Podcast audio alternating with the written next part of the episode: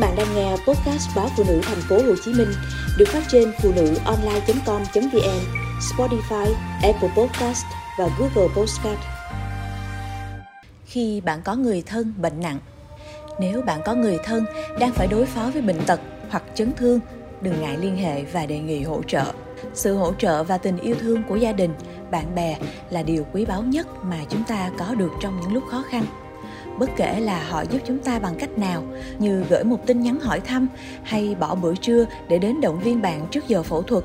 thì sự giúp đỡ đó đều thật sự rất hữu ích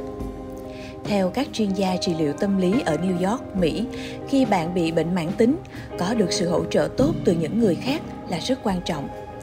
Một mạng lưới xã hội mạnh mẽ sẽ có tác động tích cực đến việc tuân thủ chế độ điều trị, quá trình chữa bệnh và hồi phục. Vì vậy, nếu bạn có người thân đang phải đối phó với bệnh tật hoặc chấn thương, đừng ngại liên hệ và đề nghị hỗ trợ. Nếu bạn đang lúng túng, không biết làm thế nào để giúp đỡ, hãy xem những lời khuyên dưới đây để giúp bạn tìm ra cách hiệu quả nhất nhằm thể hiện sự quan tâm và giúp người thân yêu vượt qua được thời điểm khó khăn nhất. Hiểu cảm xúc của người bệnh thật đáng quý khi có một người bạn bên cạnh để có thể chia sẻ cảm xúc khi đau ốm theo chuyên gia tâm lý Radel Solomon, đừng cố giảm nhẹ cảm xúc của người bệnh bằng những phản hồi quá tích cực như mọi thứ sẽ ổn thôi. Như thế, bạn có thể đang cố gạt bỏ cảm xúc của người bệnh và khiến họ cảm thấy bệnh của họ đang đè nặng lên cuộc sống của người khác.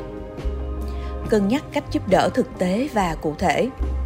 Hãy nghĩ xem quá trình hồi phục sẽ ảnh hưởng thế nào đến cuộc sống của họ và có cách giúp đỡ cụ thể Chẳng hạn, hãy để em đến nhà giúp chị dọn dẹp nhé, hoặc tớ sẽ nấu cho cậu một món súp nhé. Hãy dành chút thời gian để tìm hiểu thông tin về căn bệnh của họ. Nhiều người thân yêu của Sherman đã dành thời gian để tìm hiểu về bệnh của cô, để họ có thể đặt ra những câu hỏi quan trọng và cô không phải giải thích lý do tại sao mình lo lắng hay phấn khởi khi có kết quả xét nghiệm bạn có thể tìm kiếm thông tin trên Google, tìm tình trạng bệnh và thử đọc qua một số bài báo về cảm giác sống chung với tình trạng này. Điều này sẽ cho người thân của bạn thấy rằng bạn quan tâm và muốn được thông báo về cuộc sống của họ đang bị ảnh hưởng như thế nào. Và nó cũng sẽ giúp họ tiết kiệm thời gian khỏi phải lặp đi lặp lại các khía cạnh quan trọng của tình trạng bệnh. Suy nghĩ thực tế về quà tặng, sẽ hiếm có ai từ chối một món quà nào đó nhưng thông thường những món quà tốt nhất sẽ hữu ích hơn một chút. Hãy nghĩ đến một bộ đồ ngủ hoặc ra trải giường siêu mềm hay những món trái cây tốt cho tình trạng bệnh của họ. Đối với nhiều căn bệnh và quá trình phục hồi sau phẫu thuật, bệnh nhân có thể bị hạn chế về những gì họ có thể ăn hoặc tác dụng phụ của việc điều trị có thể làm cho một số thực phẩm không được ngon miệng. Việc để tâm kiểm tra những thông tin này sẽ giúp cho lòng hảo tâm của bạn không bị lãng phí hãy gửi tin nhắn, hạn chế gọi. Những tin nhắn ít có khả năng làm ảnh hưởng đến thời gian nghỉ ngơi cần thiết của người bệnh và tin nhắn cũng cho phép người bệnh liên lạc lại với bạn khi họ cảm thấy muốn làm điều đó. Không nên lúc nào cũng nói về bệnh tật.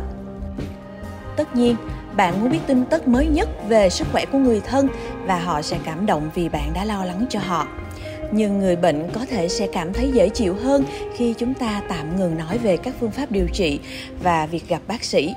Bất kỳ cơ hội nào để trò chuyện về điều gì đó bình thường hơn hoặc thậm chí là phù phiếm như con cái hoặc một chiếc đồng hồ mới nhất của họ chắc chắn sẽ được hoan nghênh. Đừng quên quan tâm đến người chăm sóc bệnh nhân. Cuộc sống có thể đã đủ khó khăn khi mọi thứ bình thường nhưng khi một người trưởng thành, không còn khả năng tự phục vụ và người kia phải gánh vác mọi nghĩa vụ gia đình, thậm chí phải chăm sóc cho người bạn đời của mình. Điều đó chắc chắn có thể khiến họ suy sụp. Khi đó, bạn sẽ thực sự biết ơn khi người thân, bạn bè sẵn sàng nấu giúp bữa ăn ngon. Hãy ở bên cạnh họ dài lâu. Thông thường, sự quan tâm thường đến dồn dập với người bệnh và gia đình trong vài tuần đầu và sau đó thì thưa dần điều này có thể khiến cho người bệnh và gia đình họ cảm thấy như đang bị bỏ rơi theo chuyên gia tâm lý Showman, những cử chỉ của bạn không nhất thiết phải khoa trương và người thân của bạn không tìm kiếm bạn để khắc phục tình hình. Những cử chỉ nhỏ như một tin nhắn hay một cuộc điện thoại cho người thân yêu thôi cũng đủ khiến họ cảm thấy được hỗ trợ, được xoa dịu.